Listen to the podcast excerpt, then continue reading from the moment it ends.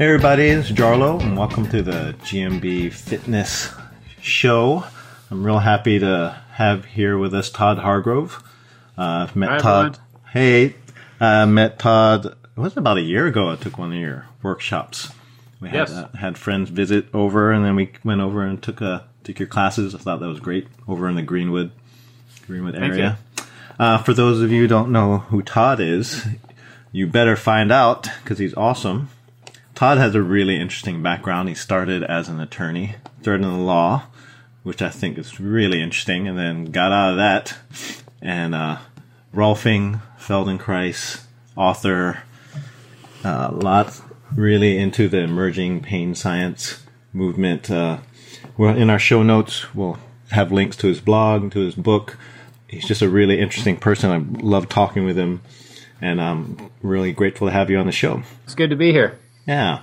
And also, you're an avid pool player. Recently, I saw my, you. this is my new unproductive hobby. right? Yeah, But, uh, I remember in one of your updates, you said you broke and ran three racks of nine ball, right? Beat yeah, that was that was my ball. new PR. I guess if you can call anything that happens a PR, I guess you can do that. But uh, yeah, I mean, I you know I've always liked sports and and physical activities, and you know usually most of the things that I get, you know, I can get obsessed with. You know, I've been obsessed with you know squash and getting better at soccer, even though I'm not very good at soccer, and you know training for all these kind of things and kind of a amateur level and and I just kind of took up pool again, and, and that's and uh, you know it's kind of it's kind of bad because you know you're in the dark pool hall and you know, you're not you're not getting fit. You're just hunched over a table. and It's really fun and absorbing. But Well, yeah. don't well, I understand obsessions like that, and it's actually super interesting to do something that's outside of your, you know, your normal, your normal activities, right? yeah, yeah, you know, variety's the spice of life. Yeah. Well, tell us a little bit about what you've been doing in this past year or so. In the past year, well, I guess it was two years ago. I, I mean, I write this blog, and I, you know, I update that from time to time, maybe about once a month. And and uh, I wrote a book about two years ago, and um, you know, I, I've had a few offers, you know, to talk on you know podcasts or go to conferences and and do some talks. Uh, uh, about three weeks ago, I went down to the San Diego Pain Conference that had. I was very honored to be invited to talk there because there was some very, very good speakers from actually all over the world. There, there was uh, Robert Sapolsky was talking. He he's uh, the guy talks about stress, so I got to see him talk, and he's very uh, impressive. And Greg Lehman was there, and uh, Fabrizio Benedetti is an Italian researcher on placebo. So lots of cool information about uh, pain down there, and you know it's cool to participate. Yeah, I saw that. Uh, that pain conference. It's only what about two or three years old, right? Relatively new. That was that was the second year. Yeah. I, I attended it last year. That was the first year, and uh, yeah, they'll do a. They're going to do a, one next year as well, and I think. Um, Ben Cormack is going to talk, and Roderick Henderson, some other people are going to talk about movement and pain and stuff that you know we're all interested in. so with your book, it's called A Guide to Better Movement. Yes. And I think that's something everybody's really interested in. What? Well, uh, everyone who wants better movement. Yeah, everyone. I think everyone should be in it. You know, not everyone is uh, interested in, in movement, but they're getting more and more interested in movement. You know, most a lot of people are interested in just what's going on in their computer screen like that, and then people definitely get interested in um, you know their neck hurting because they because they're not working on their movement and. And then you know you got to. Then you know some people kind of have to convince, be convinced that the way you feel has something to do with the way you're you're moving, and and that idea is becoming more and more prevalent, and I'm sure your listeners are tuned into it, or they wouldn't be listening. But it's becoming a more and more common idea that the way you the way you move in your life has something to do with the way you feel. Right. What would you consider the primary barriers for people that are, are preventing them from moving better? You know, you've worked with a lot of different clients over the years and, and with yourself too, right? And it's one of the reasons you, you got into this field. Yeah, I, well, I think with my with myself and with my clients, I think that the biggest barrier is is just what I mentioned is pain.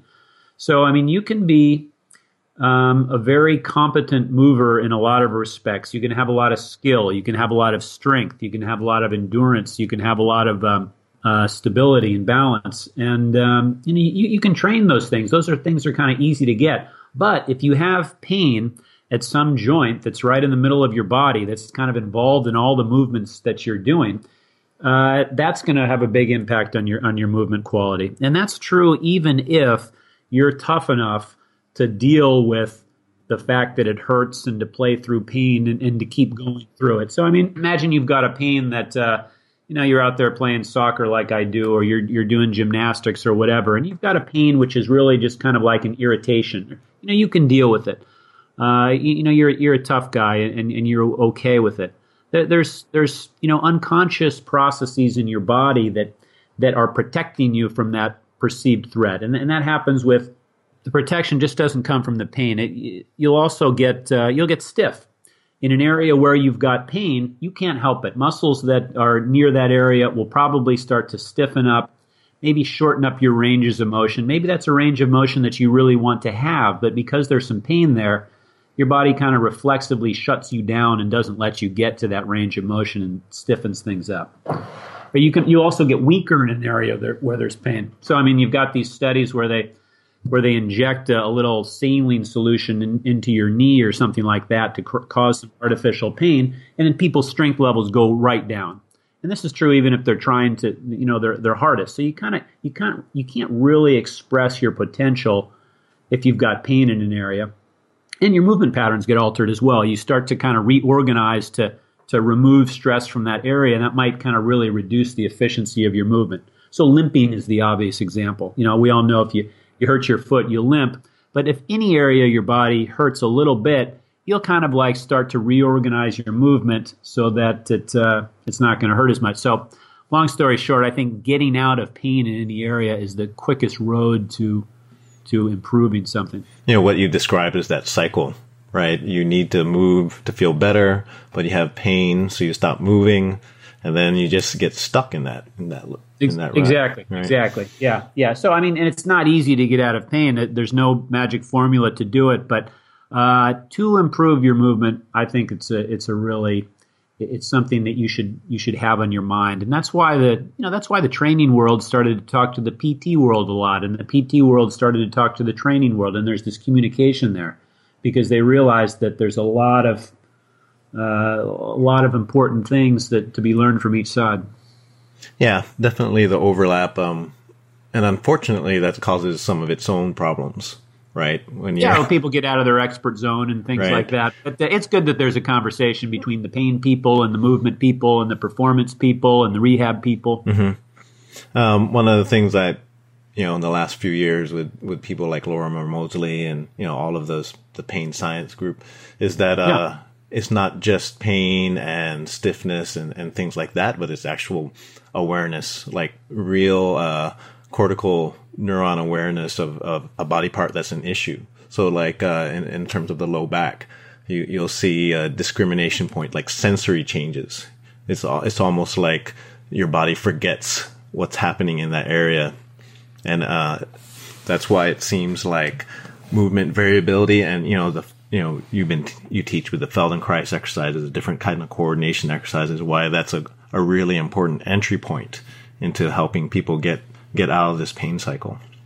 Yeah, yeah. So you so you get in pain in a certain area, you stop moving that part of the, or the part of the body, and if you're not moving that that part of the body, you become less aware of it, uh, and you kind of almost forget about movement capacities that you have in that area, and that's really obvious with the low back. You know, you, you get pain in your low back, you start bracing it, you stop moving it, in, in whatever direction hurts, maybe in deflection, into rotation, or you know, there's all sorts of little movements that can happen in your low back and in your ribs. You got all those joints in there, you got all those ribs. Those subtle little movements are important, but you but you shut them down after an injury, and, and rightly so because you want it. It's a natural instinct to kind of brace the area.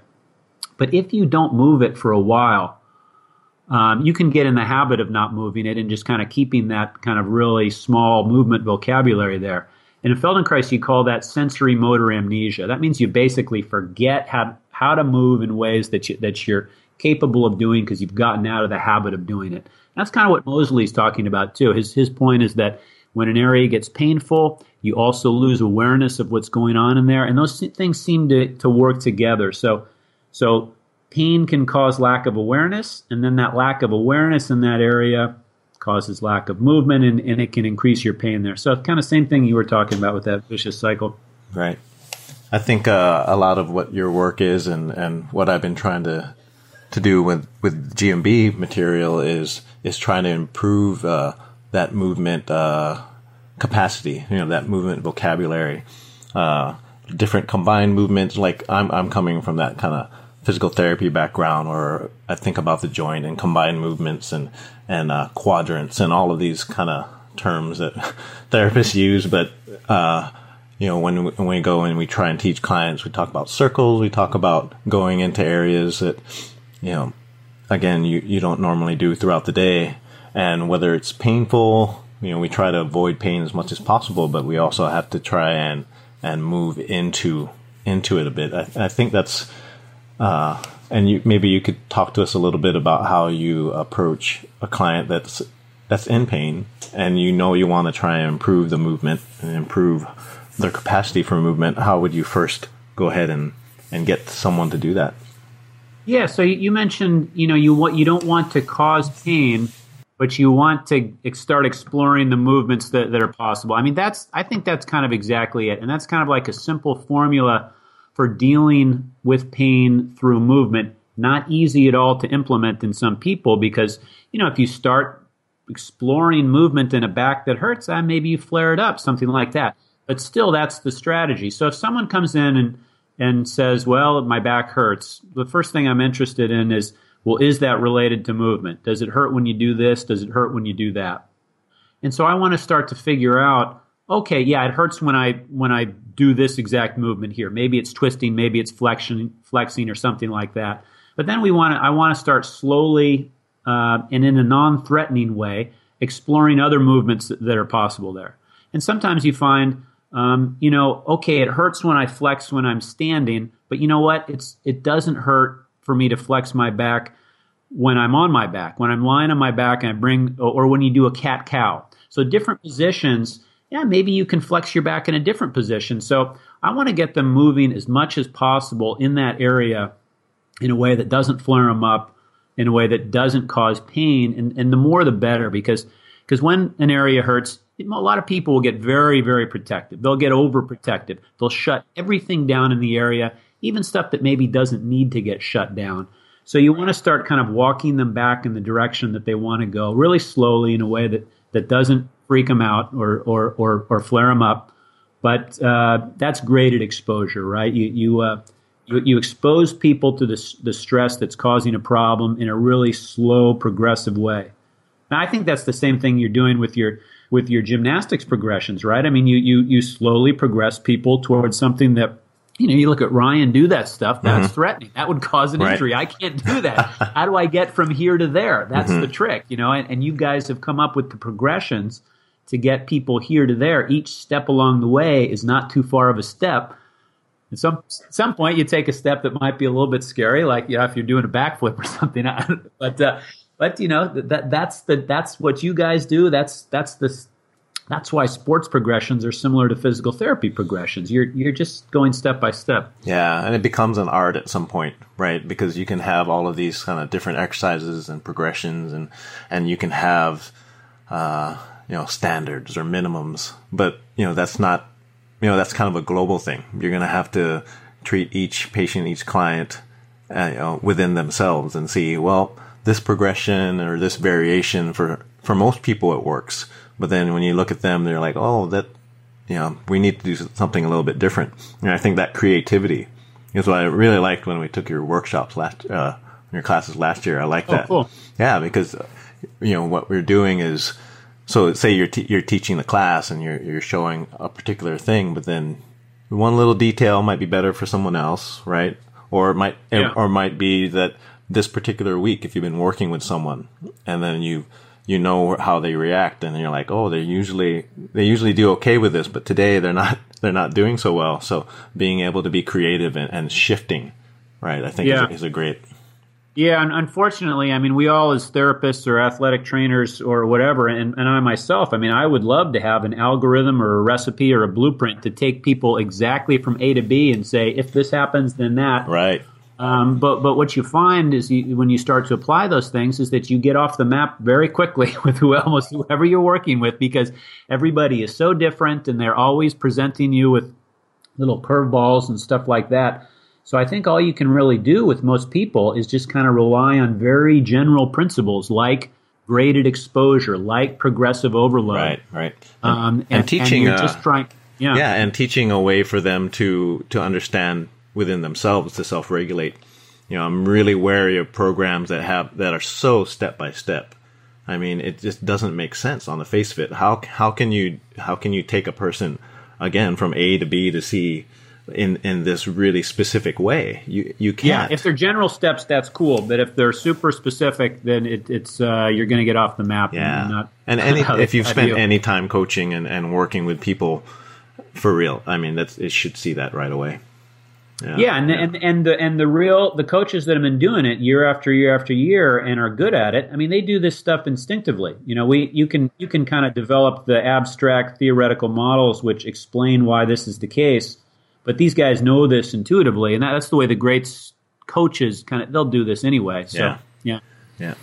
Do you still do Rolfing? Are you still seeing? Yeah, yeah, I do. I do. I, I, people come to me, and I, you know, hold myself out as someone that does Rolfing, which is in the nature of a deep tissue massage. And I also, uh, on my website, I'll say I'm a Feldenkrais guy, which is kind of a, a movement therapy, lots of slow, gentle movements. And uh, people come to me for the for the Rolfing for the most part. You know, I have people come that says, "Hey, I'm, I want to work on my movement." Mostly, people come to me and they say, "I want some of that deep tissue massage." You know, it's a passive therapy. Personally, I want to get them moving as much as possible. Yeah, that's what I wanted to talk to you a little bit about because you know I've been a PT for these years too, especially specializing in manual work, and it's really difficult. Well, how would I say this? It's difficult to sometimes to convince a person that they they need more than just someone right? Rubbing on them for a little bit and shaking their joints around, right? They yeah, need to. Yeah, yeah. They need so, well, that's that's the easiest thing. You know, that if they could take a pill for it, that would be even even, right. even better. that's reasonable because that's that's the path of least resistance. And they've been sold by a lot of people. They've seen other people that have, you know, they had a problem and and um, you know, by some miracle, some uh, manual therapist made them feel better, and the problem went away forever. That does happen, but it's probably the exception to the rule. The, the more common thing is some sort of manual therapy is going to make you feel good when you walk out of the office. Right. Two or three days, maybe a week after that. But then whatever lifestyle issues brought you that problem in the first place will probably start to bring it back to you. Exactly. Exactly. And, and uh, there's some sort of lifestyle movement alteration which would is necessary to make this a more permanent fix. Mm-hmm and it's not to poo poo on manual therapy or, or Rolfing or no, anything not at all. like I'm a manual right? therapist. I yeah, love it. It's exactly. It's, it's, it's, great. Yeah. I, I just want to add the movement. Right. It's, it's what we do. What I've really tried to do in the last few years is is uh, use the phrase "this is a window of opportunity." Right. So you you come in, you get the treatment, and I'm like, okay. This usually works really well. I don't know, and maybe it's the second time they've come in and they're like, "Oh, it felt great after that first time," and and then I, you know, how can I keep this going? I'm like, well, you know what, this this is what I want to do is provide a window of opportunity for you. You know, if you can have a few days chained together where you're feeling better, then that's that's when you you should be able to get moving and try some of these things that like I'm trying to I'm trying to show them. You know, whether it's a, a specific corrective thing or it's just as simple as oh, you should go and walk for about a half hour. That would that would be great for you. So, in, in terms of clients like these, uh, what's the realities and responsibilities of, of their life, right? You know, they, they there's all kinds of reasons why you shouldn't exercise, or you don't have the time for exercise. I mean, you have kids, you have work, and all that. You know, that's it's, it's very reasonable, right? And I, you know, always try to provide. Well, you know what? This this takes five minutes, right? This this particular thing takes five minutes to do. You know, I, I show them in the clinic. I'm like, oh, look at this. I, I can sit down when I do it. So, you know, I try to provide the easiest thing for, for someone and, and just trying to remove as many excuses as possible. So, what are your particular strategies for, for that, for trying to get people to, to be consistent, you know, and, and take advantage of, of this, of the opportunity you've given them with that yeah, treatment? I, I, I try to connect I call it their movement homework. You know, I say you're going to get some movement homework. Are you into movement homework? A lot of people are like, "Yeah, I want some of that stuff," and so they're easier. Um, but I, I try to connect it to a functional goal that they are personally motivated to, to achieve and that's meaningful to them. So, uh, you know, I, people always come in and, and one of their goals is obviously they want to get rid of pain. So that I mean that that's that's an obvious goal. But but if you can turn it into a functional goal that they want to perform, then that is more related in their mind to doing their movement homework. So you you can uh, I say so what what do what physically do you want to do now that you can't do? Some people don't have a, a clear answer there, and maybe you can help them develop a goal. But some people kind of really already have one and and they just they haven't stated it yet or they or they haven't clarified it in their mind. And, and a lot of people will say like you know what? I want to go hiking. I I love hiking. I god damn it I haven't done that in in years. It's meaningful to me. I want to do it with my kids or my husband or something like that or it's play tennis or it's get back to running or, or whatever it is so then you, you've formed a connection between something that's very meaningful to them uh, that has value in their life there's this concrete things, so they're not doing the, the exercises for some abstract reason that they, they they don't understand that someone else told them to do. The motivations there, you know, you've already got all that good stuff that's going to going to make them show up, and then you try and connect what you're doing to that.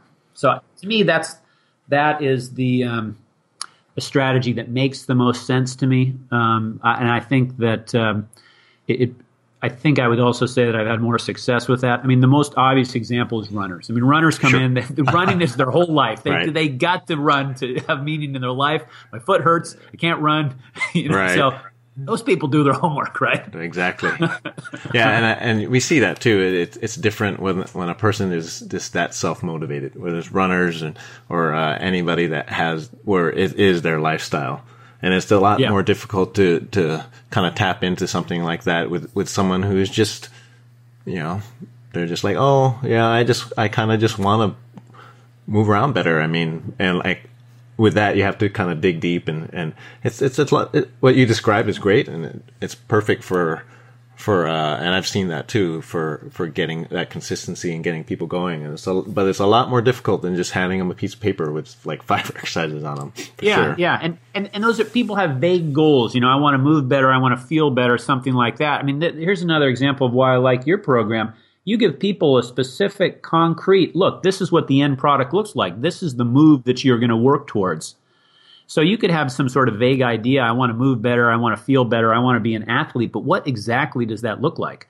You know, your your program gives people a specific, concrete picture of one way that that might look. If that's an inspiring image, meaningful image to you, if you see that and you say, "That's who I want to be," or "That's a, that would I would be very proud of myself if I could do a muscle up," or or whatever whatever movement you, you see there.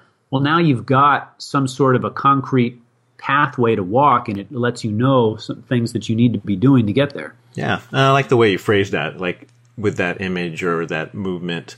Um, if it's something that means something to you, right? And it's not something yeah, we yeah. present as, oh, everybody should be able to do this or everybody should be able to do that.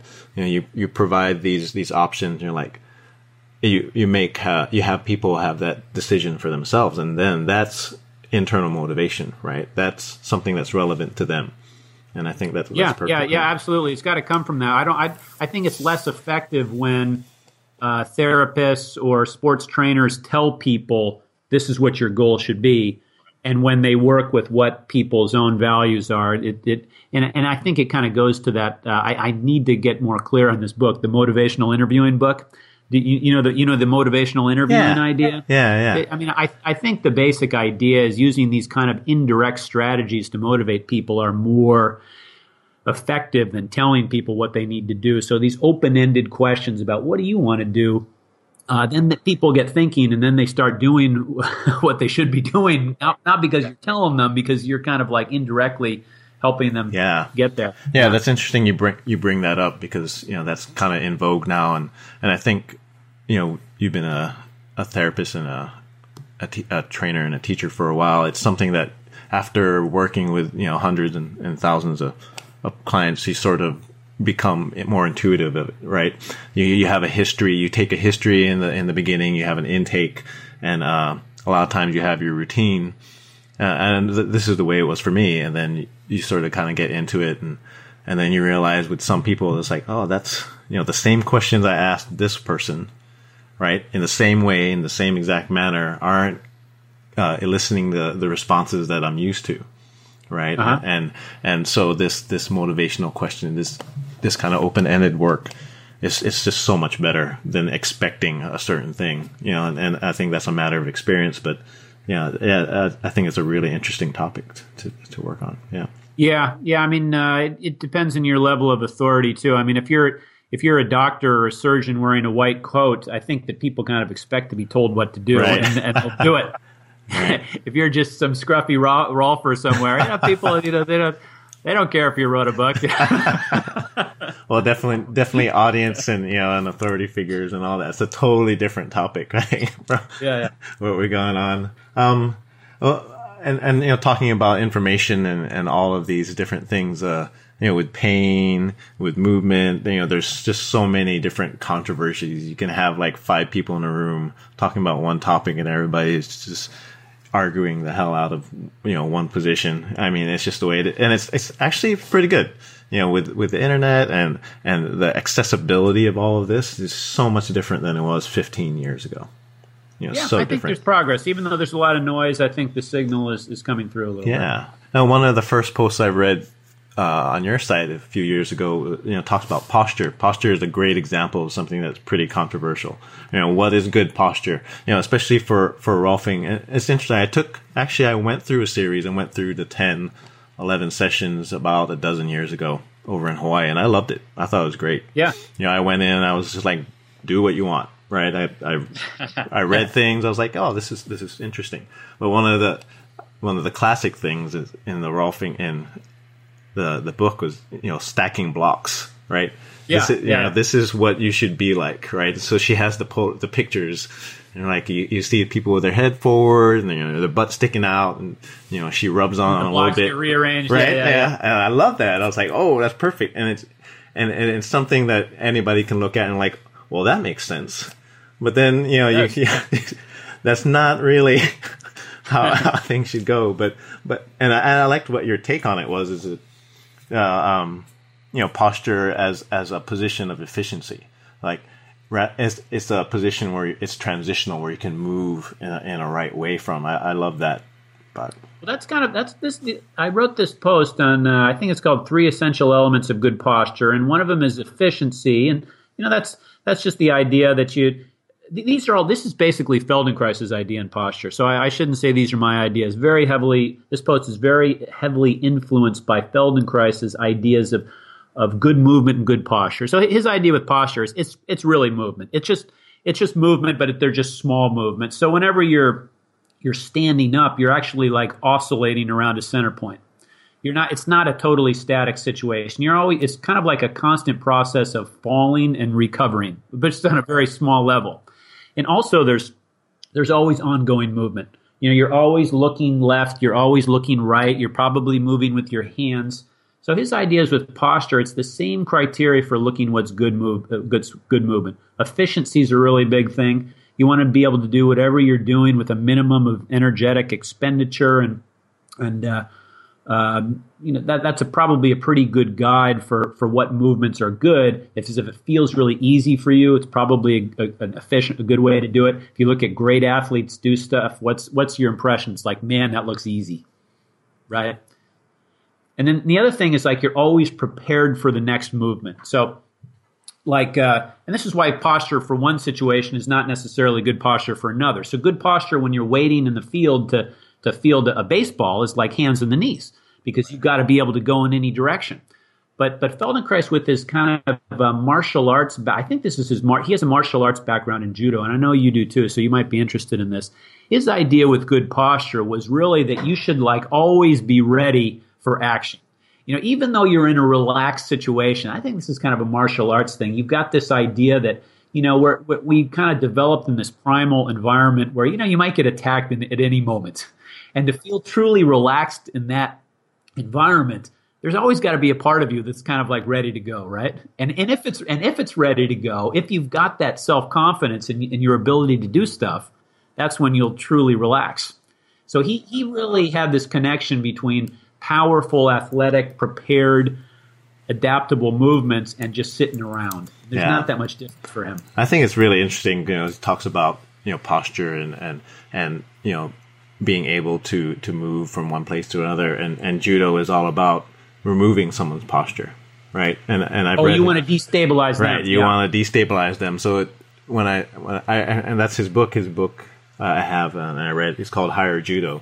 Higher judo. I Yeah. haven't even read that. Good for you. Yeah. Higher Judo. It's really interesting because I remember I hadn't read that. I read that a couple years ago, but I remember in school reading awareness through movement and all these things, and I had no idea, right, that he was, you know, he was into martial arts and all of that. But after a while, you look at it and you're like, well, that makes sense because he was training, you know, he he was training how to remove someone's posture. It, So- it, it all came out of that. He was very influenced by that background. Yeah. it's super interesting. And, and when people talk about martial arts and all of that, you know, with the UFC and MMA, it's like, oh, it's fighting and it's all of that. But you know, at the core of it for me, because I've been doing it for a long time, it's it's more of a, a, a body awareness. Great. After a certain point, you're like, it becomes this kind of vehicle for for yourself for improving. And we talk about movement variability and all of these things, right? Whether Uh-huh. and you can choose that whether it's playing squash or or or uh, or doing martial arts or or gymnastics or anything like that. It becomes Yeah. it becomes uh, your personal vehicle. What what are you attracted to, uh, and what do you want to perform physically? And there's so many different options. You know that's why. Yeah, it's, it's it's more than just the movement. Feldenkrais is about more than just movement. Martial arts is about more than just movement. Mm-hmm. Uh, yoga as well. So all these kind of mindful movement practices have that have that in common. I noticed with your, I mean, I got your GMB parallettes thing, and and I noticed there's a there's a mindfulness aspect to that, and I, I see you guys putting that into your practices. You know, kind of like not just about the movement, about controlling your attention, Right. controlling your, your mind, and stuff like that. And I like that. Yeah, I think it's a way to get people into it without being too woo woo about it, right? Rather than it being the first entry point to. yeah, yeah, yeah. I don't like to see these Eastern practices having a total monopoly on, on any kind of understanding of mind body stuff. I think that the, the science has finally advanced far enough that we can kind of understand this in our in, in Western scientific language. That's one of the parts of my uh, ideas of my book is like there's all this great stuff in in yoga and martial arts, and that and, and they've been kind of like having a, a monopoly on, on these good ideas, but they use their kind of ancient language to describe it. That scares away a lot of people that are scientific minded. You shouldn't be scared. These are good practices. I can ex- I can explain this to you in, in language you might prefer, mm-hmm. but it's good stuff. Yeah. Yeah, exactly. Well, I'd like to thank you for taking the time out of your day. I know you're a busy person, and it's a great day in Seattle. That's where we are. That's I right. We're suffering right now. Seattleites, when they see the sun, they, they lose yeah, their minds. Yeah, we need to get out. So, you know, thanks so much. Uh, so, in our show notes here, I'm going to have different links to to Todd's site and his book. And if you haven't picked up the book, I'd highly recommend it. Yeah, I got it. Uh, it's, it's been a couple years now, right? A year and a half, couple Uh, years. almost two years, something like something yeah. like. I actually got the physical copy, not just the Kindle. I have both, but I got the Good, good. physical yeah, you gotta copy. get it. It's got pictures. Right? It's great. Well, thanks so much, Todd. Uh, everybody, if you Yeah. want a little bit more information, you feel free to contact us at info at gmb.io, whether it's about Todd's book or anything in general. Uh, thanks, and we'll see you next time. Thanks a lot, Todd. Thank you, sir.